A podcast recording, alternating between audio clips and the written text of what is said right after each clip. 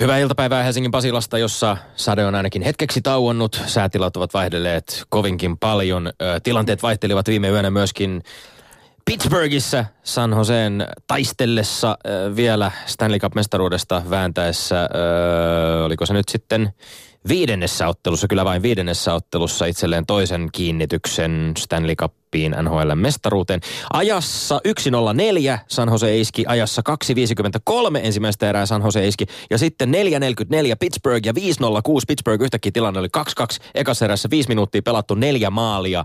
Ja siitä sitten vielä vähän 10 minuuttia eteenpäin San Jose laittoi siinä ensimmäisen erän loppupuolella vielä sitten 3-2 ja onnistui pitämään tämän johtonsa loppuun asti. Ja nyt mennään takaisin sitten Kaliforniaan ja siellä vääntö jatkuu NHL lätkämestaruudesta ja tänään illalla tietysti alkaa alkaa se minun futista rakastavan ihmisen unelma, kun arvokisat, jalkapallon arvokisat, EM-kisat alkavat Ranskassa ja avausottelu on Ranska-Romania ja sitä innolla odottelen tätä seuraavan, seuraavien tulevien viikkojen ihanuutta, kun saa vaan istua ja köllöttää vaikka sateisena päivänä katsoa futista. Mutta me tänään suunnistamme ensimmäistä kertaa ainakin itselleni hieman vieraampaan maastoon, siis nimenomaan suunnistuksen maailmaan. Yritämme orientoida itsemme Suhteessa kädessä olevaan karttaan tai käsikirjoitukseen yritämme kulkea rauhassa, mutta maksivivauhdilla etappi toisensa perään rastilta, rastilta, sään, rastilta rastille sään, valon ja maanperän osalta rajustikin vaihtelevissa olosuhteissa.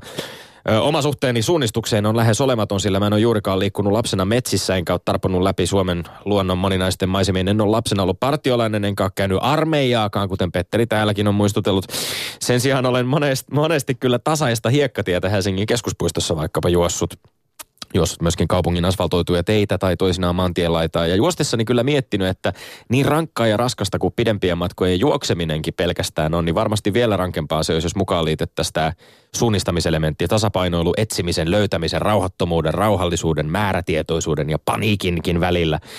Sekä tietenkin vielä kaiken kukkuraksi arvaamaton ja haasteellinen juoksumaasto, joka ei ole tasasta nähnytkään. No, meillä on vieraana tänään suunnistuksen moninkertainen SM-mitalisti ja Faalunin 2012 MM-kisojen hopeamitalisti, aamajoukkueen suunnistaja Sofia Haajanen. Sofia, kumpi on tärkeämpi suunnistajalle, nopeat jalat vai nopea pää? No, kumpaakaan ei ole ilman toista, että se on se niiden liitto ja Faalunissa oli EM-kisoja. Joi, nyt lipsahti. Pieni asiavirhe. Pieni asiavirhe, EM-kisojen tietenkin. hyvä, hyvä korjaus. Öö, Jukolan viesti 2016 ja myöskin Venlojen viesti, eli Lappee Jukola tänä vuonna kilpaillaan runsaan viikon, päässä, öö, runsaan viikon päästä Lappeenrannassa. Ja, ja vaikka öö, tosiaan siis oma käytännön suunnistuskokemus on vähäinen, niin mä voin todistaa kyllä suunnistuksen ja etenkin Jukolan viestin olevan valtavan nautinnollinen laji niin TV- ja radionkin välityksellä. Tunnelma niillä yöllisillä rasteilla – jos toimittaja supisee joltain mättäältä tai pensaa nuumenista otsavalojen välkkyessä kesäyössä on samaan aikaan lähes absurdia. Kuitenkin todella todella jännittävä. Ja tänä päivänä siis etenkin GPS-seurannan mahdollisuus on tehnyt suunnistuksesta entistä herkullisemman penkkiurheilulla. Ja me tullaan palaamaan tähän vielä hetken päästä. Meihin ei sen sijaan kannattaisi missään nimessä mitään GPS-lähettimiä liittää tai kiinnittää, sillä vaikka meno onkin vauhdikasta ja verbaalinen liike on kovaa, niin täällä me istutaan viikosta toiseen täsmälleen samoilla tuoleilla tunnin ajan, sillä me olemme Lindgren ja Sihvonen. Peli on tiukkaa, mutta rehellistä korkeimmin ylävivahtein. Kaksi lähetystä tätä väittelykautta jäljellä ja sinä Tommi johdat 22-20. Olin jo menettämäisellä saumani, mutta olen sitkeä kuten San Jose viime yönä NHL finaalisarjassa Pittsburghia vastaan, kuten Tommi tuossa äsken esitelmöit. Ja kuten sovimme, jos saan sinut ensi viikon perjantaina kiinni, ja tilanne on sitten sitä mukaan 22-22. Ratkaisemme paremmuuden legendaarisella Stiika jääkikkopelillä, joka on tuolla lämpiön puolella. Kuulin, että peli tulisi sitten livenä Yle Puheen Facebook-sivuilla. Yes. Joo, eli mulla on tässä nyt tavoitetta tänään ja viikon päästä, että pääsen näyttää, minkälainen haka olen Stiikalätkässä. Tuhansia tunteja on hakattu lapsena velisoosin kanssa Stiikaa. Tommi, kautta aikoin me olemme laskuinen mukaan käyneet 77 väittelyä. Niissä oot niukasti niskan päällä lukemin 41-36. Tässä kohtaa haluan nyt kuulijan kuulen laulaa pienen oodin sinulle väittelijä Tommi. Arvoisat jyryn naiset ja herrat. Tämä Tommi on oikea mussukka. Päivän syntärisankkari muuten, onneksi olkoon vaan Tommi.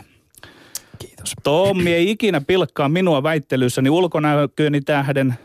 ei viittaa vaikkapa punapäisyyteni ja hieman ruokottomaan punaharmaaseen partaan. Hän ei nosta esiin tavallaan heimoetnisyyttäni, kulmikasta pohjalaisuuttani, saati, että mollaisin minua maalaisserkuksi, koska asun Hämeenlinnassa.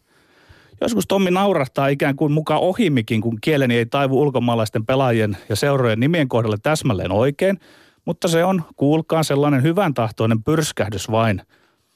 Ja siinä on todellista lempeyttä, kun Tommi sanoo minua kendopeteksi Twitterissä. Ikinä ei Tommi viittaa saatika matki minun ontuvaa kävelytyyliäni, joka johtuu näistä polvistani entisistä lätkässä tulleista sotavammoista. Ja mikä parasta, Tommi ei koskaan pilkkaa mahdollisia älykkyysosamääräpuutteita, niin olenhan minä kuitenkin vain lätkäjätkä. Sanalla sanoen Tommi on reilu väittelytoveri. Häneltä puuttuu kokonaan sellainen Muhammad Alimainen likainen pelipuhe. Ole hyvä Tommy Liini. Ota tämänkertainen ensimmäinen etupeltosi. Väittely numero 78 alkako. Ennen kuin teen sen, niin, niin itse asiassa hauska, kiva kuulla, että sä oot, sulla on ollut aikaa selvästi käydä läpi näitä tilastoja. 77 väittelyä. Tämähän onkin jotenkin profeetallista, koska vuosi 77 sattuu olemaan oma synnyinvuoteni. Niin nyt sitten mennään siitä eteenpäin numeroon 78. Kiitos myöskin tästä radioaaltojen välityksellä käydystä pienestä, ehkä pilkes silmäkulmassa tehdystä pienestä voitelusta. Minuahan syytettiin voitelusta Twitterin puolella myöskin, että olin jollain tavalla päivän vieraamme tuloon jo valmistautunut ja vähän siellä jotenkin pehmitellyt. Mutta katsotaan miten käy. Meillä on kolme aihetta, tiukkaa aihetta ja käydään niiden kimppuun ja sen jälkeen Sofia Hajanen saa sitten langettaa tuomiot täällä studiossa. Mutta eiköhän mennä. Minä väitän, että Hans Bakken huuhkajat näyttää valmentajansa näköiseltä joukkueelta ja pelaajat ovat selvästi sitoutuneet Bakken ajamaan pelitapaan. Me väännettiin huuhkajista viime, viime viikolla. Mä koen, että Italiaa vastaan pelattu harjoitusottelun jälkeen on pakko pysyä vielä vähän aiheessa. Suomen miesten futismaajoukkue pelasi viikon sisään harjoitusmaaottelut Belgiaa ja Italiaa vastaan. Kaksi joukkuetta Euroopan maailman absoluuttiselta huipulta. Tuloksina 1-1 tasapeli ja 2-0 tappio. Kokonaistulos siis vähintäänkin tyydyttävä, ellei hyvä. No moni, futis, moni futisanalyytikko on otteluiden jälkeen riuhtunut hälytyskelloja ja väittänyt, että ei joukkueella ole minkäänlaista pelitapaa eikä ideaa pelaamisessa. Joku vääräleuka lätkän puolelta taisi jopa yhtyä Italian valmentaja Antonio Conten kommenttiin. Kohtasimme taas joukkueen, joka ei edes pyrkinyt hyökkäämään. Minä väitän, että huuhkajien pelitapa ja asenne olivat näissä harjoitusmatseissa ylivertaisia vastustajia vastaan täysin oikein suuntaisia, ennen kaikkea Hans Bakken näköisiä. Pelaajat toisteli haastatteluissakin, että nyt pelataan tiiviin puolustamisen kautta. Ne näyttivät kentällä sitoutuneelta ja vaikka Italian puolustus on maailman parhaita, niin pari kertaa Suomi pääsi heittämällä ohi Kieliinistä ja kumppaneista. Harmi vaan, ettei hyökkäyksiä oikein pystytty päättämään riittävän laadukkaasti. Mä väitän, että sama tapa kuin Kreikka kaato jättiläisiä EM-kisoissa 2004, Suomen on valjastettava rajalliset resurssinsa äärimmäisen sitoutuneeseen puolustavaan pelitapaan, jonka puitteissa voi myös pelata rohkeasti silloin, kun joukkueella on pallo. Toisin sanoen tämä puolustusvoitteinen pelitapa ei tarkoita sitä, että kaikki pallokontrolli pitää vaan heittää tosta noin menemään. Tommi Kultama väitän, että Hans Pakke tuhoaa suomalaisen futiksen seuraavan seitsemän vuoden aikana. Seitsemästä laihasta vuodesta mulla tuleekin mieleen Aleksis Kiven seitsemän veljestä. Minä olen kuin seitsemän veljeksen lukkari, joka vallan vitkaa yrittää takoa uppiniskaisen oppilaani Tomin päähän järkeä ja urheilulukutaitoa.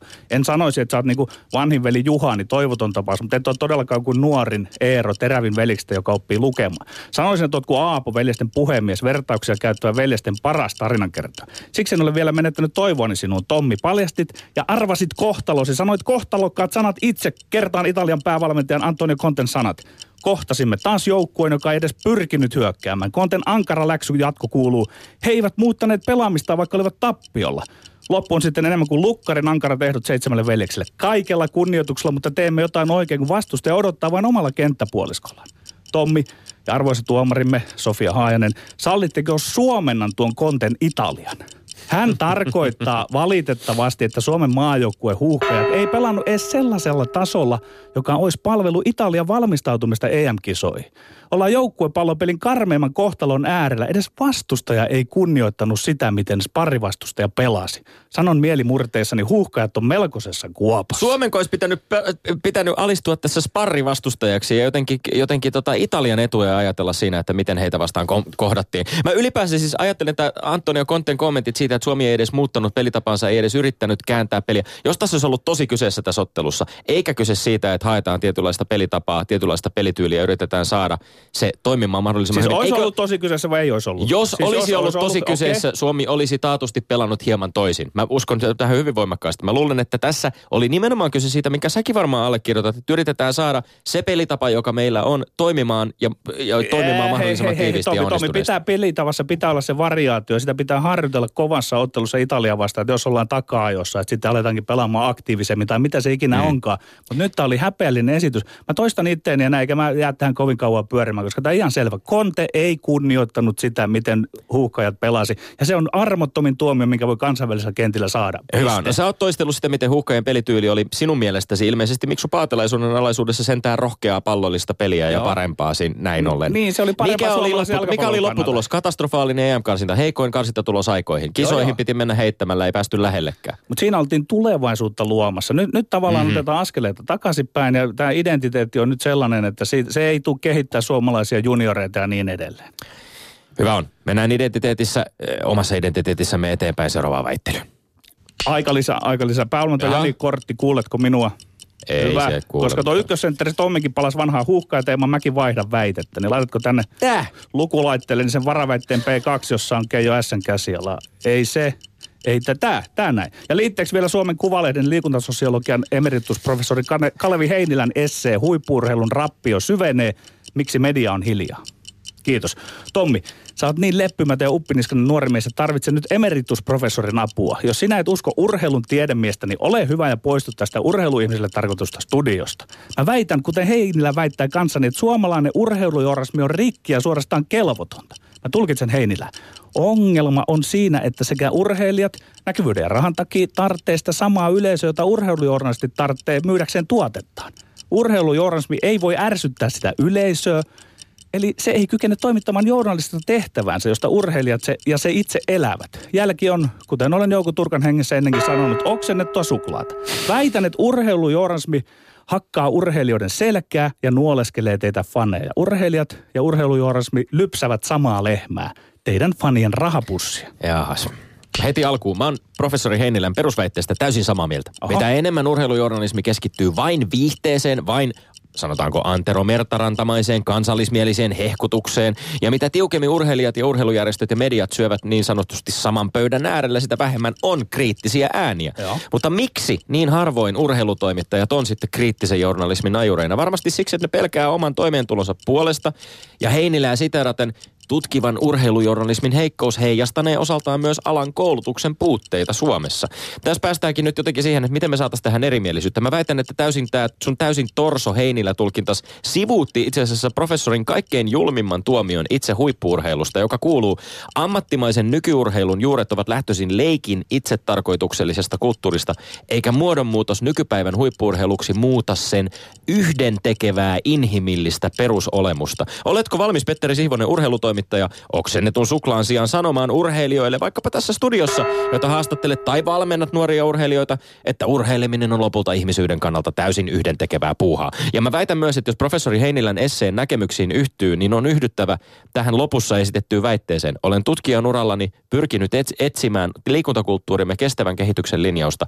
Nykyinen huippuurheiluvetoinen suuntaus ei sitä takaa. Allekirjoitatko nämäkin emeritusprofessorin Tommi, väitteet? Tommi, sä, sä et saanut nyt oltua siitä mun perusväitteestä kovinkaan paljon eri mieltä. Ja sitten mitä tulee tähän ihan, tämä oli hieno sitaatti, nimittäin kyllähän urheilijat nimenomaan ymmärtävät tuon, että urheilussa on kyse leikistä. Ja viime kädessä, siitä, tai siis sanotaan ensisijaisesti siinä ei ole kysymys elämään suurimmista asioista. Ainut, mikä sen, heidät kytkee siihen elämään on se, että urheilu on myös kulttuuri ja se on jollekin pikkusen tapa tienata ja näin. Mutta sä, sä siis nyt myönnät tässä nyt vihdosta viimein, vaikka olet aika luupäinen jätkä, että, tota, että urheilujournalismissa on aika vakavat puutteensa. Ja se ei pidä paikkansa, että puutteita on koulutuksessa, sitä on paljon, mutta se velli menee housuun sitten sen opiskelun jälkeen ja sitten niistä tulee journalismin koulutuksessa, journalismin koulutuksessa ei välttämättä suuria puutteita olekaan, mutta mä luulen, että ne, jotka oikeasti sitä kovinta journalistista koulutusta myöskin saa, ei välttämättä päädy urheilujournalisteiksi. Urheilujournalisteiksi ja, ja sanottakaa nyt, mä luulen, että kyllä journalistien ammattikunnan keskuudessa urheilujournalisteista on vähän sellainen kuva, että et, et, et se on vähän tällaista viihteellistä saman jargonin toistelemista ja kiertelemistä, kaatelemista, eikä osata suhtautua aiheisiin kriittisesti. Totta kai se on ammattikunnan kohdalla itse tutkiskelun paikka. Se on ihan itsestään selvää. Mutta samaan aikaan Mutta. mun täytyy myöskin, siis jos sä yhdyt vahvasti professori Heinilän tekstiin, niin mä haluaisin myös kysyä vielä, että allekirjoitatko tämän nykyiseen urheilujärjestelmään kohdistuvan väitteen, enkä kerro kuka näin on väittänyt. Ennen urheilu oli kansalaistoimintaa, jota urheiluseurat tekivät lähiyhteisön lasten hyväksi. Seuroilla ei ollut taloudellisia intressejä. Nyt seurat toimivat kuin yritykset, joilta vanhemmat ostavat liikuntapalveluja. Tähän on osa tätä samaa kokonaisuutta. On, no toi on joku nuorisotutkimusseuran tyyppinen lausahdus selvästi, mutta siis... Kyllä vain, Mikko niin, Salasuo, niin, joka niin, arvostelee kyllä, myöskin suomalaisen urheilun kuplaa, jossa esimerkiksi arvokisoihin järjestämisestä ihmisoikeusloukkauksiin syyllistyvissä valtioissa vaietaan.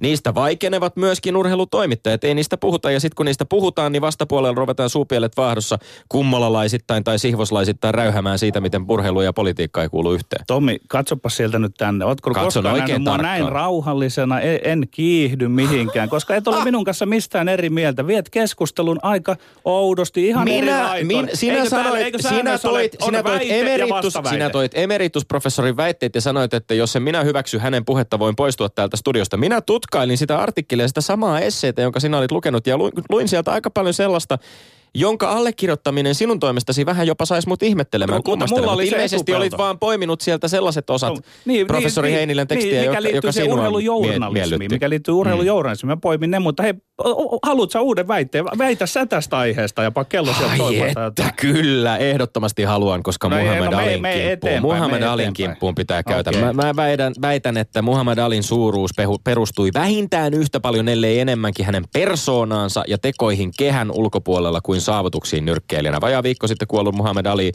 oli monen mielestä sinunkin Petteri pani sen iloisena sosiaalisessa mediassa merkille kiistatta yksi kaikkien aikojen urheilijoista, epäilemättä ainakin kaikkien aikojen raskaansarjan mestari, raskaansarjan mestari nyrkkeilyssä.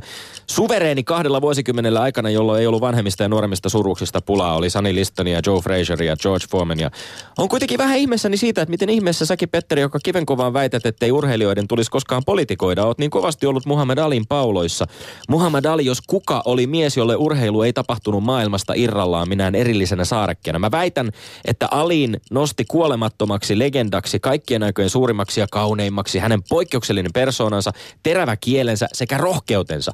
Ali on suurin ja kaunein sekä kulttuurihistoriallisesti yksi vuosi, viime vuosisadan merkittävimmistä hahmoista, koska hän todisti mitä voimakkaimmin, että urheilijatkaan eivät voi sulkea suutaan tai ummistaa silmiään yhteiskunnallisilta vääryyksiltä. Ja mä väitän, että Muhammad Ali oli poliittinen ihminen ja urheilija henkeen ja vereen, koska ei alistunut vaan nyrkkeilemään ja pitämään turpansa kiinni. Ja juuri tämän takia hänestä kasvoi tämmöinen järkälemäinen kulttuurihistoriallinen monumentti. Tomi väitä, että politiikka ja urheilu ei pidä sekoittaa keskenään. Siinä kaikkien oikein paras urheilija Muhammad Ali teki raan virheen ja verisen väärin. Sinä Tomi ihailet Ali aivan, Ali aivan väärin perusteen. Mä ihailen hänen nyrkkeilyä. Sä ihailet hänen ulkonyrkkeilyllisiä edesottamuksia, jopa toilailuja.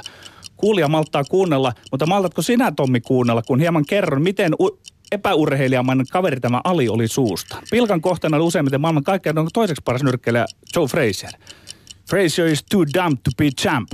Alimiestä Fraser oli niin ruma, että hänen olisi pitänyt lahjoittaa naamansa villieläinmuseoon. Joskus Ali imitoi löntystävää kävelytyyliä, Fraserin löntystävää kävelytyyliä. Lisäksi hän nimitteli Fraseria setä tuomuksi, koska Alin mukaan Fraser nöyristeli valkoisia. Mm-hmm. Ali haukkui Fraseria jopa korillaksi ja lukutaidottomaksi. Ja Fraserin lapset joutui haukkujen takia koulukiusatuiksi. Ja niin edelleen ja niin edelleen. Sanoisin, että erittäin epäurheilijamaista käytöstä. Pahinta oli, kun Ali vastasi rasismiin rasismilla. Hän oli rasisti. Ali uskoi mustien ja valkoisten yhdentymisen olevan väärin, eikä hyväksynyt sekä avioliittoja. Ali kannatti oman valtion perustamista mustille. Afrikassa Ali sanoi kaiken Amerikassa olevan niin valkoista, että viihtyy paremmin Afrikassa. Ali ei kunnioittanut Floyd Pattersonia, joka oli pettänyt mustan rodun muuttamalla etnisesti valkoisen kaupunginosaan. Väitän, että Ali oli suuri nyrkkeilijä, mutta aivan liian usein pieni ihminen.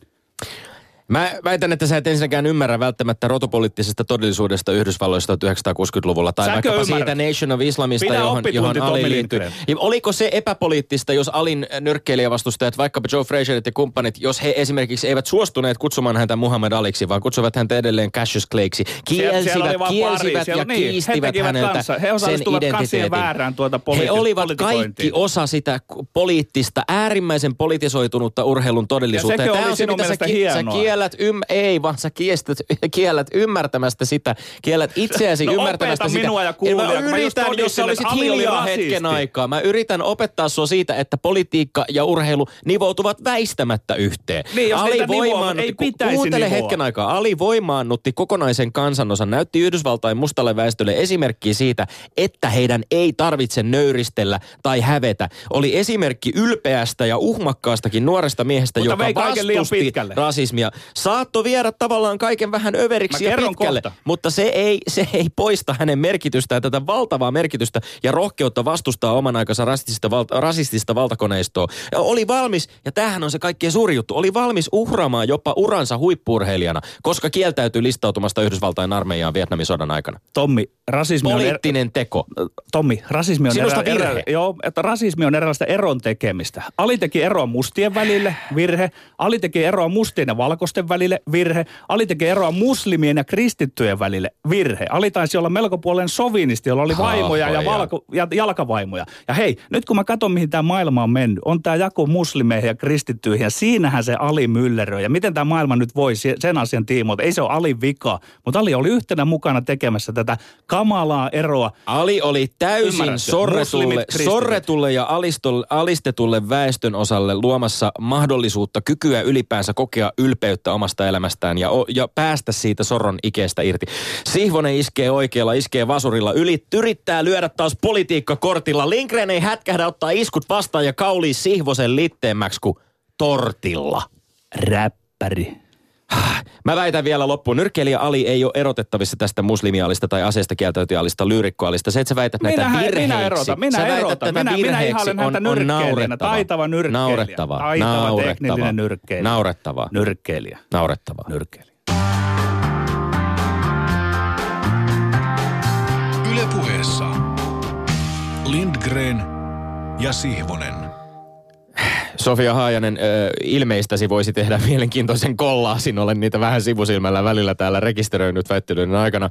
Olen nyt kuullut kolme tiukkaa ajankohtaisista aiheista käytyä väittelyä Lindgrenin ja Sihvosen välillä ja nyt sinun kiitollinen tai epäkiitollinen tehtävä olisi yrittää jakaa niistä tuomioita ja pisteitä. No niin, pojat. Olen aika hapoilla ja hengästynyt tästä. Onneksi teidän välissä on tuo pöytä, niin ei tarvinnut niinku alkaa ottaa teitä korvasta kiinni ja kuljettaa tonne studion ulkopuolelle ravisteluun. Mutta no niin, aika. Käydään asiaan. Haluatko käydä kronologisessa järjestyksessä, missä järjestyksessä haluatkaan? Lähdetään Alista. Okei. Muhammad Alista. Tuota, eli menestyksen syy. Mun mielestä urheilua ei voi, sitä ei voi kokonaan erottaa niin kuin politiikasta. Että eihän se, se ei tapahdu missään erillisessä kuplassa. Se on ehkä hyvä tapa irrottautua tästä niin kuin todellisuudesta hetkeksi, mutta ei, emme, vo- me urheilijat ollaan kuitenkin ajattelevia, aika paljonkin ajattelevia olentoja.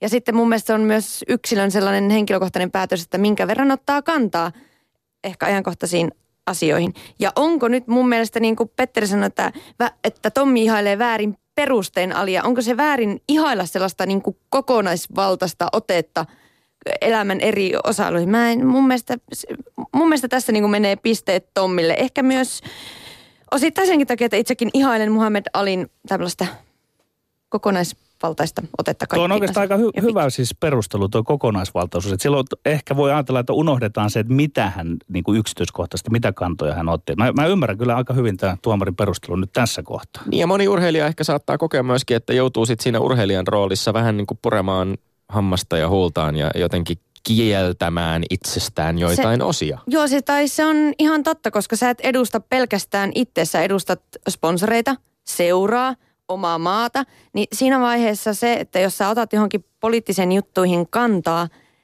niin se on vähän niin kuin riski, koska sä et edusta vaan itsees. Ja sitten täytyy olla aika valveutunut ja se, että sä uskallat lähteä jotakin puhumaan. Ja, tai mä arvostan sitä, että sä et vaan huutele jotakin, vaan että sulla on niinku perusteet niille sun näkemyksille. Mm. Tai niille täytyy olla. Tässähän itse asiassa oli kiinnostavaa myöskin lukea, nope, pie- pieni nopea lisä vielä Muhammad Alista, mutta oli kiinnostavaa, että siinä vaiheessa, kun häneltä vietiin sitten kilpailullisesti pois ja, ja lähti kiertämään yliopistoja Yhdysvalloissa, näin sellaisen videokoosteen, jossa puhuttiin siitä, että itse asiassa hän oli aika surkea puhuja aluksi, kun hän lähti yliopistoilla luennoimaan. Ei, siitä ei oikein mennä tulla hirveästi. Hän oppi siinä hyvin paljon myöskin sitten massoille puhumisesta, retoriikasta ja muusta, joka sitten varmasti myöskin yhdistyy hänen urheilijapersoonansa, varsinkin sitten niillä myöhemmillä Joo, taisi olla niin, että päivillä. sanottiinko jossain, että Ali ei ole lukenut yhtään kirjaa elämänsä aikana, ja eikä sekään tietysti ole välttämätöntä, että on, Mm. on lukenut, mutta että, että varmasti tämä retoriikka kehittyy. Ihminen Mm. oppii sitä, mitä hän tekee. Terävä kaveri oli joka tapauksessa, ihaili häntä sitten urheilijana tai, tai tota, ulkourheilullisin perustein. Itse toki ihailen kumpaakin puolta Muhammad Alissa, mutta sitten mihin, okay. mihinkäs sitten suunnistetaan? Suunnistetaan tonne rastille numero kaksi, eli Ja. tähän jo urheilujournalismin tilaan. Mä olin itse asiassa itsekin lukenut tämän jutun, mihin te molemmat viittasitte. Ja mun mielestä te vähän niin kuin puhuitte kuitenkin samasta asiasta. Ehkä vähän eri näkökulmasta ja välillä aika päällekkäin ja yhtä aikaa ja sivuutta ja ristikkäin ja takaperi. Mutta mun, ja viittasitte kyllä ihan vakuuttavaan auktoriteettiin, niin kuin, että se oli mun mielestä hyvä lähtökohta esimerkiksi Petteriltä, että et lähtenyt vaan tälleen fiilispohjalta tähän hommaan. Ja mä oon ehkä sama, tai mä oon samaa mieltä siitä, että jonkunlainen muutos on tapahduttava, että se, no tietenkin mä puhun tämmöisestä niin urheilijan näkökulmasta, että mun mielestä se on hyvin, välillä hyvin latistava ja lamaannuttava ja semmoinen, että ei millään lailla ainakaan paranna sellaista onnistumisen mahdollisuutta välillä, että siitä tulisi sellainen hyvä buuki ja tehdä hyvää tulosta. Miten Sofia sä osaanko kysyä tähän Mm. väliin, että mikä sinua ärsyttää eniten mahdollisesti siinä journalismissa, joka kohdistuu oman lajisi suunnistamiseen? On, onko se, että kirjoittajat eivät ole kartalla niin sanotusti asioista vai joku muu? No joo, se myös, että laji on monesti tuntematon kirja, että siellä on paljon asiavirheitä ja sellaista, niin kuin, että, että eihän tämä meidän, että, että eihän tämä meidän laji tällainen ole, mitä, minkälainen kuva tästä annetaan. Mutta ehkä ylipäänsä, mikä mua ärsyttää, on se, että sitä itse satsausta ei nähdä, niin kuin, että se ei ole ansio sinänsä, se omistautuminen, koko elämän priorisointi urheilun kautta, vaan nähdään se tulos, että tu, ainoastaan se yhden kisan tulos, joka on ainoastaan sen koko urheilu, sen urheilijan se jäävuoren huippu, joka sitten puretaan siellä palasiksi. Se on raadollista ja raakaa hommaa. Joo. Kite- kiteyttää se tolla tavalla. Ja sattuma on, näyttelee niin suurta osaa sekä hyvässä Mu- että pahassa. Ennen kuin tästä mitään tulosta langetetaan tai pistettä langetetaan kumpaankaan suuntaan, haluaisin kyllä kehottaa ehdottomasti tämä tota professorin Heinilän essee joko Kanava-lehdessä, missä se itse asiassa alun alkaen oli julkaistu, tai sitten uudelleen julkaistu myöskin Suomen Kuvalehdessä. Todella mielenkiintoinen eh, emeritusprofessorin aika raju hyökkäys, paitsi urheilujournalismia, niin ehkä tämmöistä urheilupoliittista ja urheilun todellisuutta vastaan. Ylipäänsä se oli siterattu muun muassa presidentti Kekkosta useampaan otteeseen ja mielenkiintoisia näkemyksiä. Kyllä, kyllä. Niin kuin Sofia Hajanen hyvin huomasi siinä, että, mutta tämä on harvinaista, että mä vetoan johonkin auktoriteettiin edes näissä väittelyissä. Mutta tämä alleviivaan sitä, että oli ihan mahtava teksti, joka niin mullekin avasi todella paljon uusia näkökulmia. Niin menit sinne emeritusprofessorin selän taakse Menin piiloon. tällä se ole yleensä? Eikö se myönnän, yleensä? myönnän, myönnän, että Ei, menin. Petteri otti sen kainaloon ja oli hänen niin kuin Oi, rinnalla. hyvä. Tuota, mutta niin siis, eli jonkun näköinen tällainen kulttuurin muutos, se on hidasta, mutta se on ehkä välttämätöntä.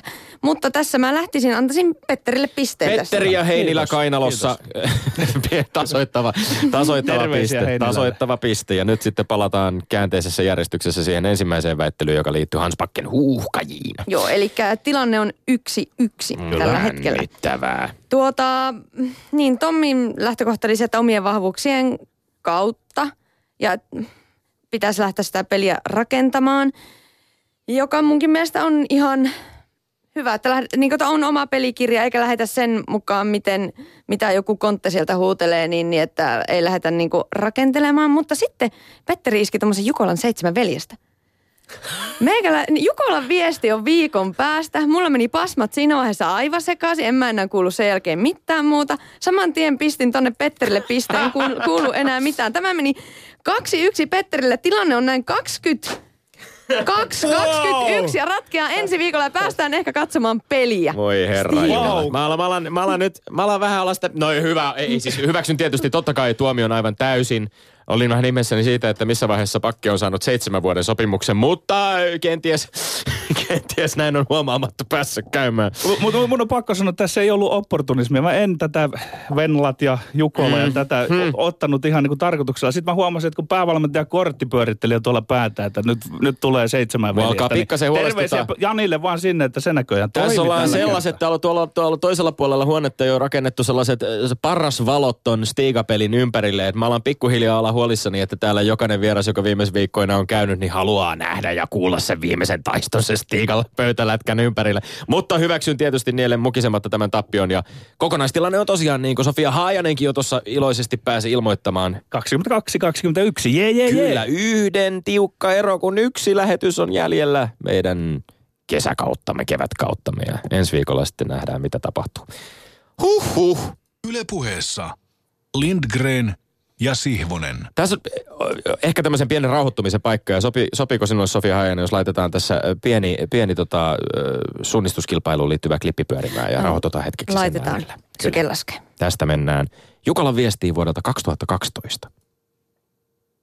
Laura tarkkailee tuossa karttaa. Meidän selkämme takana kuului jotain ääntä. Suunta on kyllä aivan väärä. Siihen nähden, mistä oletamme Hannun ja kärkiporukan tulevan. Voin sanoa sen, että ihan siitä suunnasta tulee, mikä on sovittu. Ah, hyvä juttu. Ei yllätetä, niin kuin Hilla joskus aikanaan takapäin. Joo, mutta meillä on iso kuusi takana, että me ollaan fiksuja. Me ollaan valittu nämä meidän paikat sillä tavalla, että päästään aivan rastin tuntumaan, päästään tähän tunnelmaan kiinni. Mutta siitä huolimatta koitetaan maastoutua. Tässä on sellainen iso kivi, jonka takana on myös tuo rastilippu. Eli ihan niin kuin Johannes on kuvaillut tässä yön aikana, niin äärimmäisen taidokkaasti nämä rastit on tänne piilotettu. Tuota rastilippua on tuettu muutamalla pienemmällä kivenlohkareella, jotta tukikeppi pysyy pystyssä ja aamu alkaa valjeta. Se on ihan selvä. Täällä näkee jo lukea nimilistoja. Nyt, nyt, nyt, nyt tulee valo. Aivan sieltä suunnasta, mistä pitääkin. Ja valtava on vauhti. Tähän tullaan vähän alamäkeen. Nyt ollaan hetki hiljaa. Ui, Wow. Ollaan hetki hiljaa. Alkoi jännittää, tuliko linnut, sieltä linnut, linnut, vis- niin nimenomaan, linnut visertävät taustalla kesäyön tunnelma. Siinä, siinä tosiaan Sari Sirkki ja Jarva ja, ja Pertti Tapola vuonna 2012 Jukola viestissä. Siellä jossain metsänuumenissa pi, piilottelivat suunnistaja Sofia Hajanen. Tavoitettiinko tässä jotain oleellista Jukolan viestin tunnelmasta? No tää oli, tää oli just sieltä suoraan Jukolan viestin ytimestä. Mua ainakin jäi nyt jo aivan niin kuin jännittää, että tuliko se Hannu sieltä nyt vai tuliko sieltä joku toinen vai, vai mikä sieltä tuli? Monenlaisia elementtejä. Siis tässä ollaan tietysti, niin tässä ollaan rastin lähettyvillä. Öö, vauhtia, hurjaa vauhtia kommentoitiin esimerkiksi tuossa, mikä varmaan niin kuin myöskin siinä, siinä yöllisessä viestissä, jos sitä television äärellä esimerkiksi tarkkailee ja siellä välillä tosiaan ollaan niin kuin aivan pi- pimeää, pimeää kuvaa ja sitten valot välähtelee ja muuta. Mutta siinä on, siinä on varmaan siis tämä yösuunnistushan on ihan oma lajinsa, eikö olekin? No on se, on se poikkeaa päiväsuunnistuksesta jonkun verran. On se, se on vaativampaa. Sä et näe. Siis sulta valot pois. Että sulla täytyy olla koko ajan se tieto, missä sä etenet ja mihin sä oot menossa. Se on hieman helpottunut nyt, kun lamput on niin, ne on tosi kirkkaita ja ne näyttää vähän pidemmälle ja is, enemmän, mutta siinä vaiheessa, kun sulla se kontrolli lä- lähtee, että sä tiedät, missä sä oot, niin siinä vaiheessa toivoisin, että eikö nyt hemmetti joku laittaisi valot päälle. Kiinnostaa tietää, kuinka paljon se vauhti tavallaan putoo, että jos tuommoinen keskimatka juostaan sinne, voi sanoa niin kuin päivän näöllä 30-35 minuuttia, niin mitä semmoinen sama matka kestää sitten, kun se kiskastaan pimeällä? Riipp- no huiput, huiput vetää sen, ei, ei, ei ne jää siitä paljon. Huippumies suunnistaa. että Miehet tekee tätä hirveästi enemmän kuin naiset. Naiset yösuunnistaa todella huomattavasti vähemmän, johtuen myös siitä, että meillä ei ole näitä suuria viestejä yöllä. Että me juostaan, naiset juoksee päivällä ja miehet juoksee yöllä. Mutta ei se, ei se montaa minuuttia, riippuen maastosta. Jos maa, maasto on todella peitteinen, hidas ja raskas ja niin kuin vaativa, niin totta kai, kun, totta kai se hidastuu vähän. Mutta sanotaan, että huiput vetää sen lähes samaan. Totta kai pitää olla vähän huolellisempi reitin valinnoissa ja mennä ehkä hieman selkeämpien kohteiden kautta ja isojen kohteiden kautta. Tässä tämä maastoon ö, orientoituminen, se, se ylipäänsä siis tietysti niin kuin visuaalisesti aistien perusteella, se, kun, kun suunnistaja juoksee, joutuu olemaan varmasti äärimmäisen hereillä siitä, että, että mihin askel seuraavaksi vie. Mutta aika perusteellista ennakkovalmistautumista myöskin vaatii, eikö niin? Joo, siis kyllä tämä on viety ihan niin kuin uudelle tasolle tämä ennakkovalmistautuminen kisoihin. Nyt, kun on kaiken maailman palvelu, saadaan ilmakuvia, meillä on kaikkia karttapullautussysteemejä, meillä on kaiken maailman vanhat kartat apuna, se analysointi, mitä tehdään ja piirretään ratoja etukäteen, että mitä ratamestarit on mahdollisesti voinut suunnitella, että miten ne voi mennä, niin se on siis, se on, se on tavallaan rajaton se mahdollisuus, kuinka paljon siihen voi käyttää aikaa, että sulla on olemassa rajallinen määrä tunteja, mitä sä voit niin kuin fyysi, fyysi, fyysisesti treenata, mutta se, että kuinka paljon sä teet sitä niin kuin tuollaista hinkistä tai taidollista valmistautumista, niin eihän siihen niin kuin ole kattoa muuta kuin oma henkinen kantti. Onko Suomen maajoukkueella resurssit vastata esimerkiksi muiden maiden tähän? Mä käyttäisin tästä jo sanaa lähes vakoilu, että kun valmistaudutaan. Teknologinen niin, sodankäynti, niin, niin. niin. Siis kyllä mä uskon, että meillä on ihan niin kuin, me ollaan ihan kärkikaartia, että siis kaikki mahdollinen, mitä vaan saadaan selville. Kun maastoonhan ei saa mennä, en, on, kie- maastot kielletään.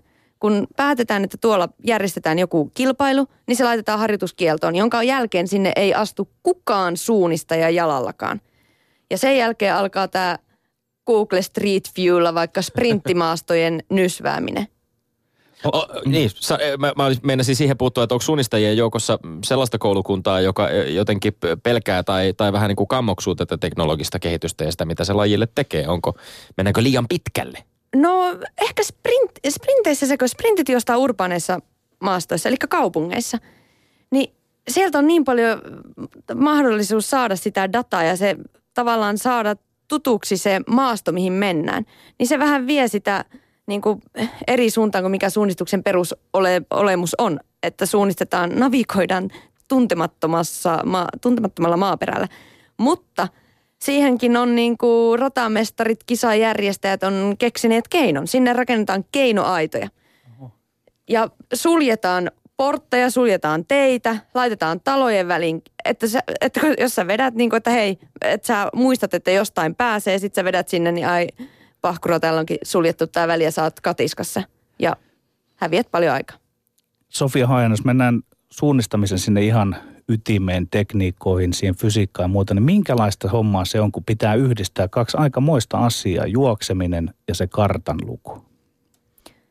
Niin, juokseminen nimenomaan siellä oman fysiikan äärirajoilla. Mm. No se on, ju, sehän se on se vaikein tasapaino ja se on oikeastaan se suunnistuksen ydin, että sä, niin kuin, sä et voi juosta yhtään kovempaa kuin mitä sun taito antaa myöden. Ja sitten kun sä teet sen, niin sitten mennään riskillä. Ja onko taito nimenomaan sitä kartan lukua?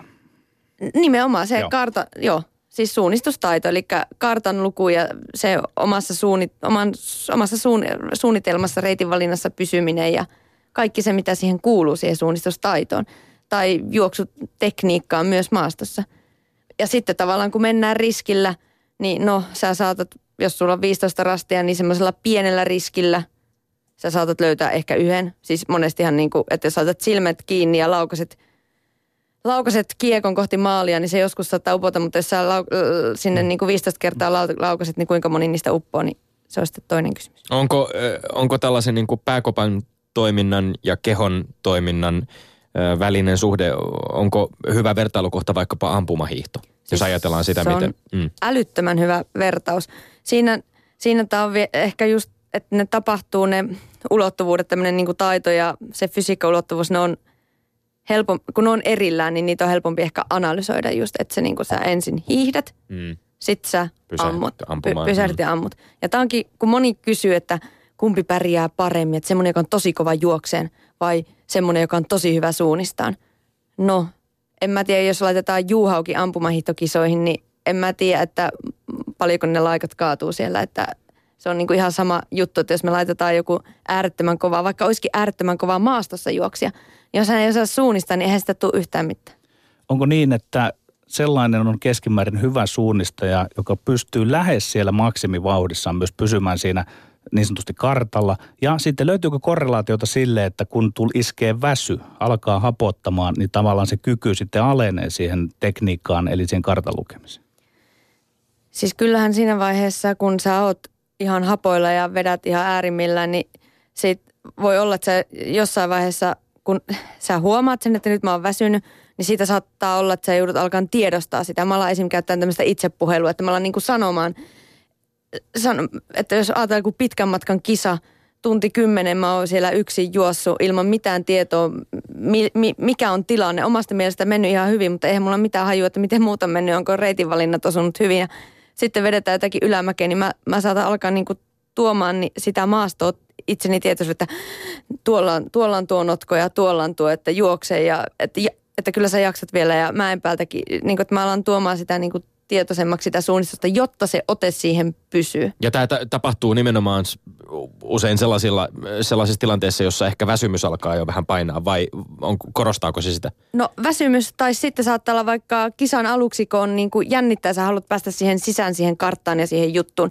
että se on niin kuin tavallaan tiedostettumpaa se toiminta siellä, jonka jälkeen se menee vähän semmoiselle niin kuin autopilotille, että se tulee niin, niin selkärangasta. Mutta oli todella kiinnostavaa, että sä puhut, toit esiin nimenomaan tämän yksinäisyyden siinä lajissa, siinä, että on, on hyvin vaikea saada mitään ö, niin kuin ta- tavallaan vä, väliaikakäsitystä siitä, että, että missä mennään. Tämä on hyvin, hyvin y- yksinäinen yksilölaji, eikö, eikö olekin? Öö, siinä mielessä, että se suoritus siellä maastossa, sä teet sen yksi ja se ei ole niin kuin, että se on vaikea saada väliaika, vaan siis että sä saa sitä. Niin, niin siis nimenomaan. Joo. että, sä, että tavallaan sä oot täysin yksi, sä et saa keltaa valmentajalta mitään, mitään viestiä, että miten on mennyt. Korkeintaan sä saatat nähdä muita urheilijoita, ehkä saada kiinni tai ehkä sut otetaan kiinni. Tai sitten joskus saattaa olla tällaisia, että juostaan vaikka hyvin tyypillisesti, että lopussa vaikka 15 minuuttia ennen maalia juostaan kisakeskuksen läpi vielä loppulenkille, jolloin sä kuulet sen, että mikä on tilanne – ja sitten sekin, että sun pitää osata käsitellä se tieto, että sä saatat kuulla, että no nyt sä tulet kärkeen. Tai sitten sä luulet, että on mennyt tosi hyvin ja kuuletkin, että oho, mä oon viisi minuuttia kärestä. Mutta se on sitten osattava käsitellä se tieto, mikä sieltä tulee. Mutta varmaan jonkinlainen käsitys, hahmotuskyky siitä, että meneekö hyvin vai, On. vai huonosti. On, on. Pettääkö se tuntemus juuri koskaan, että kun sinä kello tulee suut kokenut suunnista ja tunnet jo itsesi ja rajasi ja onnistumisesi ja epäonnistumisen, niin pettääkö se tuntemus? Mä, mon, moni ei välttämättä halua edes tietää, että valmentajat saattaa kysyä etukäteen, että haluatko, että huudetaan väliaika. Mutta kyllä mä ehdottomasti haluaisin tietää, ja kun siihen on valmistautunut, sä tiedät sen, että sä, sä kuulet sen väliajan siellä, niin sitten se käsitellään ja se jätetään syrjään ja sitten keskitytään vaan siihen tulevaan haasteeseen tulevaan rastiin. Kerro Sofia Haajanen suunnistaja meille ja kuulijalle, mitä siinä tapahtuu konkreettisesti, kun sinä saat sen kartan siinä? Minkälaisiin asioihin siinä kiinnittää huomiota, kun se kartta on sen kädessä? Mi- mitä reagoit? Mit, mihin, mitä rekisteröit siitä? Joo, eli me saadaan se kartta vasta lähtöhetkellä. Kun kello lähtee käyntiin, me nähdään ensimmäistä kertaa se rata, minkä ratamestari on meille tehnyt. Eli me, me, ei, me tiedetään matka ja rastimäärä, mutta ei tietenkään mitään muuta. No siis ensimmäisenä käännetään kartta oikeinpäin ja tehdään suunnitelma ykköselle. Siis, ja monesti tämä ykkösrasti on sellainen, että, että se täytyy naulata tosi hyvin, jotta se lähtee rullaamaan eteenpäin. Että se on jännä, miten eri asia voi olla pienikin virhe ykkösrastille verrattuna pieni virhe seiskarastille. Että kun se saattaa, saattaa jäädä sellainen hätä päälle, joka lähtee sitten kertaantuun. Kun taas jos sä teet sen vaikka 15 sekuntia tai 20 sekuntia virhettä seiskarastille, niin se, se ei ole niin, se ei ole niin dramaattista. Eli tavallaan rasti kerrallaan ensin sinne ykköselle. Missä vaiheessa, tuleeko jossain vaiheessa te, se, että tulee hahmotettua sitä vähän sitä, myös sitä kokonaisuutta, vai onko se aina rastilta seuraava? No se on vähän mo- taktiikkakysymys, että ja riippuu minkälainen rata. Että jos on vaikka tosi pitkä väli jossain vaiheessa tai helpompi, tulee semmoinen niin kuin helpompi väli, niin sitten siinä voi olla, että katsoo just, että missä vaiheessa tulee vaikka pitempiä reitinvalintavälejä. Kyllä, kyllä mä monesti katson niin kuin just heti lähössä sen, että minkä näköinen rata. Näkee vähän niin kuin sen rytmin ikään kuin, Mm. että mitä se on tulossa, mutta sen jälkeen niin kuin saman tien siihen ykkösväliin. Voiko sellaista olla, että kuitenkin jos jonkun verran hahmottaa sitä kokonaisreittiä, näkee, että siellä on jotain valtavia mäkiä tulossa lopussa, että siinä on ehkä pakko säästääkin jotain. Onko tämä maalikolta aiheellinen kysymys? No se taas riippuu sitten matkasta, että jos sprintti on esimerkiksi, kun se on 13-15 minuuttia, siinä harvoin on niin isoja mäkeä. Siin, siinähän ei säästellä mitään ja ei keskimatkallakaan, se on 35 minuuttia voittoaika. Mutta kyllähän pitkällä matkalla sitten, kun se on naisilla se tunti, 10 tunti, vartti miehillä puolitoista tuntia tai yli, niin siinä jo pitää vähän niin kuin miettiä, että miten paukkun sai jakaa. Ja just se rytmittäminen, että kun sulla välillä kun tulee teknisesti vaativampaa, niin sitten sun on pakko ottaa sitä vähän niin kuin vauhtia pois. Mitä sitten, ja maasto ja olosuhteet vaihtelee todella paljon. Usein tapahtuu varmaan myöskin sit monenlaisia kompurointia, kaatumisia, jopa loukkaantumisia siinä niin matkan varrella. Miten näihin, onko tämän tyyppisiä tilanteita ollut, jotka, jotka palaa selkeästi mieleen? Onko, onko tullut ö, sitten tota, satutettua itseä ja kuitenkin niin kuin kivun, kivun läpi vielä pinnistettyä maaliin? No on, onhan siis, jotkut, siis on nilkat voitte kuvitella, että eihän mulla niinku siellä nivelsiteitä enää mitään. Että onhan ne niinku men- Katselin juuri, näkyy pikkusen re- leikkausarpia. Ei, ei leikkausarpia, ne on varmaan jotakin urheilu, urheiluteippien jälkiä. Tuota, joo ja siis eihän, niin kuin, mulla on sääret hyvässä kunnossa tänne radioon.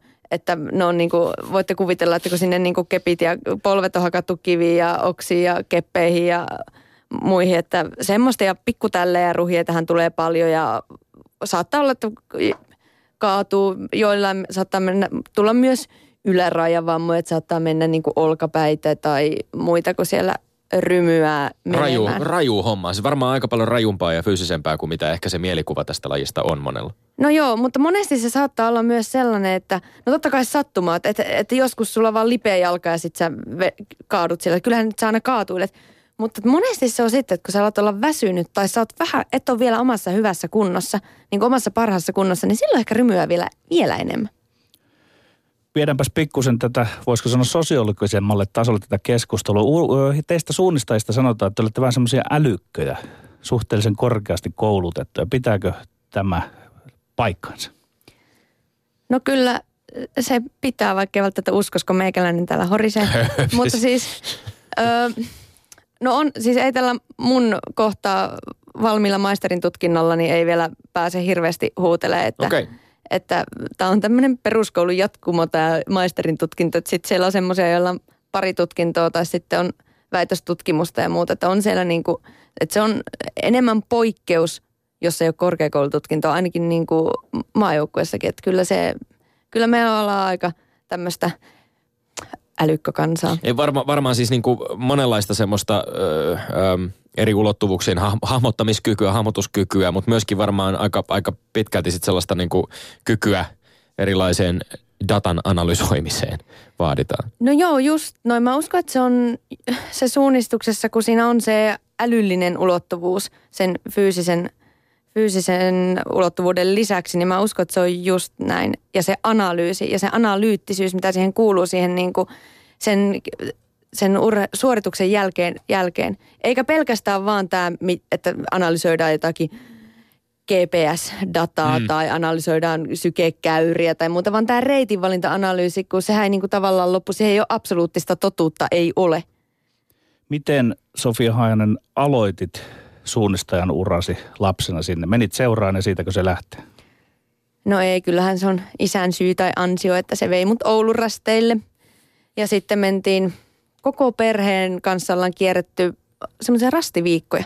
Suunnistuksessa on rastiviikkoja monissa eri maissa, jonne sitten perheet menee vähän niin kuin lomanviettoon. Että siellä äitit ja iskät suunnistaa omissa daamit 45 ja herrat 50A lyhytsarjoissa ja sitten lapset vetää sitten myös. Ja siellä vietetään lomaa, siellä on välillä välipäiviä. Sitten saattaa olla neljästä viiteen kilpailua, jossa lasketaan yhteisaika yhteen ja näin. Mutta ne on niin kuin mullekin ollut sellainen, missä, että ne rastiviikot on ollut sellainen, missä mä oon ehkä niin kuin rakastunut lajiin. Ja siis keskimäärin näin, että se on tämmöinen perhekeskeinen laji, että perheiden mukana sinne mennään, kasvetaan, opitaan niille sen lajin tavoille. Se on hyvin perhekeskeinen laji. Ja siis mehän ollaan todella sisäsiittoista kansaa, että kaikilla suunnistajilla on niin kuin suunnistajapuoliso. Niin kuin pääasiassa, että se on se trendi. Alkoiko sitten nuorempana löytyy myöskin semmoisia omia ikätovereita tai kavereita, jotka oli, oli siihen lajiin, lajiin perehtynyt tai kiinnostunut siitä? Joo, joo, onhan siis, joo ja ympäri Suomea, sehän siinä oli myös niin siistiä, kun sai ympäri Suomea kavereita. Missä vaiheessa susta tuli suunnistaja? Miten sä se itse, itse hahmotat? No Ihan vakavissa. siis no, vaka, no kuusivuotiaana mä oon aloittanut, mutta siis voi, että mä tein ihan kaikkea, kaikkea taiteellistakin, mutta sitten siinä niin, niin ikävuodet 11-16 mä tanssin enemmän, mutta suunnista se oli aina mukana, että kesät, kesät niin, niin tuota, kesät suunnistin, talvet tanssin tosi paljon ja totta kai tein kaikkea muutakin ja ison perheen keskimmäisenä lapsena niin kulkenut aina hirveästi pyörällä treeneihin ja ei mua mihinkään niin kuin kuskattu ja muuta, sieltä tuli se aerobinen pohjakin. Mutta lajivalinta tapahtui sitten lopullisesti tuohon lukioon, kun menin, hain urheilulukio. Kyllä mulle on ollut aina selvä kuitenkin se, että mä oon suunnistaja enemmän kuin tanssia. Vakio kysymykseni, miten koet, että onko suunnistus varhaisen vai myöhäisen erikoistumisen laji? Siinä on kuitenkin opittava tietynlainen juoksutekniikka, siinä on opittava se kartanlukuhomma, että voiko näitä aloittaa tosi myöhäisellä iällä vai onko etua, mitä varhaisemmin ryhtyy asiaan? No jos haluaa huipulle, niin totta kai siitä on etua, että sä oot kartan kanssa touhunnut muksusta asti. Totta kai siis on se helpompaa. Sitten, mutta, tot, mutta sitten taas tämä fyysinen ulottuvuus, niin, niin sama mitä on sitten muissa kestävyyslajeissa, hiihossa ja juoksussa, että on tosi hyvä touhuta sinne 15 ikävuoteen asti niin paljon kuin mahdollista kaiken näköistä. Tämä on oikeastaan mielenkiintoinen vastaus, koska ensimmäistä kertaa niin kuin laji jakautuu, että osa siitä lajista on ikään kuin vaatii sitä varhaista erikoistumista ja sitten toiselta puolen ehtii vähän vielä myöhemmin. No joo, ehkä näin. Siis kyllähän, siis vaikeampaahan se on, jos sä 15-vuotiaana eka kertaa katsot karttaa ja alat opettelemaan karttamerkkejä. Että onhan se, jos sä oot saanut 6-vuotiaana kartan ja alkanut siellä niin kuin, niin onhan se sitten helpompaa ja luontevampaa. Se on taito, joka kehittyy ja Kyllä, voi kehittyä jo varhaisella ajalla. Tästä tulee myöskin mielenkiintoinen kysymys tietysti esimerkiksi suuntavaistosta, josta ihmistenkin kohdalla puhutaan, vaikka ihmisen suuntavaisto kai toimii aika pitkälti erilaisten kiintopisteiden varassa. Ö, mutta tavallaan niin kuin ehkä, ehkä maalikon mielessä sitä ajattelee, että että tota, eri ihmisillä on vähän eri tavalla kehittynyt suuntavaisto. Voiko se luonnostaan olla jotenkin toisilla parempi kuin toinen vai onko tämä suunnistaminen ja se oman kiintopisteiden varassa liikkuminen kuitenkin sellainen juttu, mitä ihan selkeästi sun mielestä niin kuin kehitetään ja, ja opitaan? Joo, en, en mä usko, että se on mikään synnynnäinen, Mm. synnynnäinen kompassi meillä tuolla sisällä, eikä meillä ilmeisesti olekaan. Et mä uskon, että ihmiset havainnoi ympäristöä eri lailla. Että, ja luo niitä, mä, mä saatan olla ihan pihalla, kun mä menen johonkin tuntemattomaan kaupunkiin. Sitten taas toisille tuntuu, että se on tosi luontava, että, että vaikka he ei tietoisesti sieltä poimi niitä maamerkkejä, mutta heti niin kuin on siellä oikein, niin sanotusti oikein päin siellä kaupungissa. Tää harjoittelusta vielä ja, ja tästä tota, omasta, omasta luonteesta. Oot, oot ö, kuvannut omaa harjoitteluasi muun muassa näin. Olen aina ollut kilpailuhenkinen, mutta nuorempana kestävyysharjoittelu oli todella tylsää. Ennen pitkään jäin kuitenkin koukkuun juoksemiseen ja kestävyysurheilussa täytyykin pitää hulluna harjoittelusta, jos haluaa menestyä. Millaista tämä hulluna harjoittelusta tykkääminen on? Vaatiiko se jonkinlaista tämmöistä niin kuin monomaanista luonnetta, että heittäytyy ihan satalasissa yhteen asiaan tähän oman fysiikkansa juoksukuntonsa kehittämiseen? No sieltä oli kaivettu joku haastattelu, mutta se oli just, siis mä, mun mielestä niin kuin, nyt jos vielä palaa tuohon mm. nuoret, mä, mä oon tykännyt aina ihan hirveästi suunnistaa, koska siinä on mun mielestä jotakin järkeä. Mun mielestä silloin joskus teininä, niin mun mielestä oli aivan täysin siis tyhmää juosta. Niin kuin juosta vaan. Päämäärättömästi. Joku, päämäärättömästi joku lenkki. Se en mä niinku keksinyt sen tylsempää, mutta sitten kun niinku, sulla oli joku tehtävä, joku missio, sulla oli rata, josta se oli joka kerta erilainen. Sun piti aina ratkaista joku tehtävä. Se oli niinku ongelman ratkaisua. Sulla oli yksi iso ongelma, jonka sisällä oli vielä 15 erillistä ongelmaa. Mutta niin, tähän, vielä tähän kestävyysurheilun, niin kuin, siis siinä kestävyyslajiin kuuluu niin mieletön määrä harjoittelua, että jos et sä siitä tykkää, niin musta tuntuu, että se on aika vaikeaa. Jollain tavalla tämä suunnistaminen ja sen, nimenomaan sen mukaan tuominen siihen juoksuun eh, lisäksi, niin se on varmaan ehkä juuri sitä eh, Kalevi Heinilänkin eh, leikin kulttuuria, leikin itsetarkoituksellista kulttuuria. Että siihen tavallaan tuodaan niin kuin peli mukaan, semmoinen jännityselementti, joka, joka pelkästä juoksemisesta ilman, ilman sellaista niin kuin lisäjännityselementtejä ehkä sitten puuttuu. No se on varmaan just näin. Tämä on hyvä lupa leikkiä aikuisena. Joo. Sofi Hainen, kuvaa, mitä siinä tapahtuu, kun sinulla oikein kulkee, flow on päällänsä siellä suunnistettaessa. Yritä päästä niihin tunnetiloihin. Nyt ajattelee, että sä oot siellä se tyyppi, jota tuolla jostain Rastin uumenista seurataan ja kuunnellaan ja Joo. katsotaan. Siis se on jännä, kun miettii jotakin omaa suoritusta, milloin on mennyt oikeasti tosi hyvin. Niin se silloin tuntuu niin kuin se menisi ihan itsestään. Että se, se tuntuu, että se tekeminen on todella rauhallista, vaikka sä meet ihan hiton kovaa, niin tuntuu, että siinä on, ka- sulla on kaikki rauha ja sulla on kaikki maailman aika, vaikka sä todellisuudessa toimit tosi nopeasti ja tehokkaasti. Ja sitten se menee niin kuin käskyttämättä ja helposti. Sellaisella hetkellä, tuleeko koskaan mieleen, tai käykö niin, että ei itse asiassa muista yksityiskohtia siitä suorituksesta, vai käykö päinvastoin, että muistaa joka ikisen tapahtuman? Mm. No joskus saattaa olla just niitä, että, että onko mä muka käynyt tollasella rastilla. Mutta kyllä mä, niin, niin, kyllä mä pääasiassa muistan kyllä lähes, ka- kyllä sieltä muistaa yleensä lähes kaiken. Vielä ihan nopeasti suunnistuksen ö, asemasta tässä, tässä tota meidän tämmöisessä pienessä esittelytekstissä ohjelman, ohjelmasta tehdyssä puffissa ö, muun muassa todettiin, että, tai kysyttiin, että, että onko suunnistus, ö, vaikka se on Suomessa esimerkiksi äärimmäisen suosittu laji, ihmiset rakastavat suunnistusta tai seuraavat sitä hyvin paljon, ja, ja harrastavat sitä myöskin paljon, niin onko se kuitenkin sitten tuomittu jollain lailla marginaaliin? Ehkä maailmanlaajuisesti kansainvälisesti kyse ei ole olympialajista, siitäkin on käyty vähän vääntöä. Kansainvälinen suunnistusliitto haluaisi lajin olympialaisiin, mutta muun muassa suunnistuksen kaksikertainen maailmanmestari Janne Salmi on vastustanut tätä ja todennut, että tärkeämpää olisi suunnistuksen maailmankapin kehittäminen. Miten itse näet suunnistuksen tulevaisuuden? Siis onhan suunnistus niin kuin nimenomaan kansainvälisesti, niin onhan se pieni laji. Mm. Ja tämä, että tulisiko sitä olympialaji, niin siinä, vaihe, siinä vaiheessa, jos siitä tulisi olymp... Mua pelottaa, että se suunnistuksen se, se syvin olemus siinä saattaisi kärsiä. Että siinä teht, alettaisiin tehdä kompromisseja. Että mä en halua, että, me, me, että siitä tulisi, että mentäisiin liikaa sitten muiden asioiden ehdoilla kuin niiden, että me saadaan oikeasti hyvät ja vaat, teknisesti vaativat suunnistuskisat. Mahtavaa. Lämmin kiitos suunnistaja Sofia Haajanen vierailusta ohjelmassamme. Kiitos. Ja sitten Tommi Lindgrenin mainekkaat urheiluterveiset.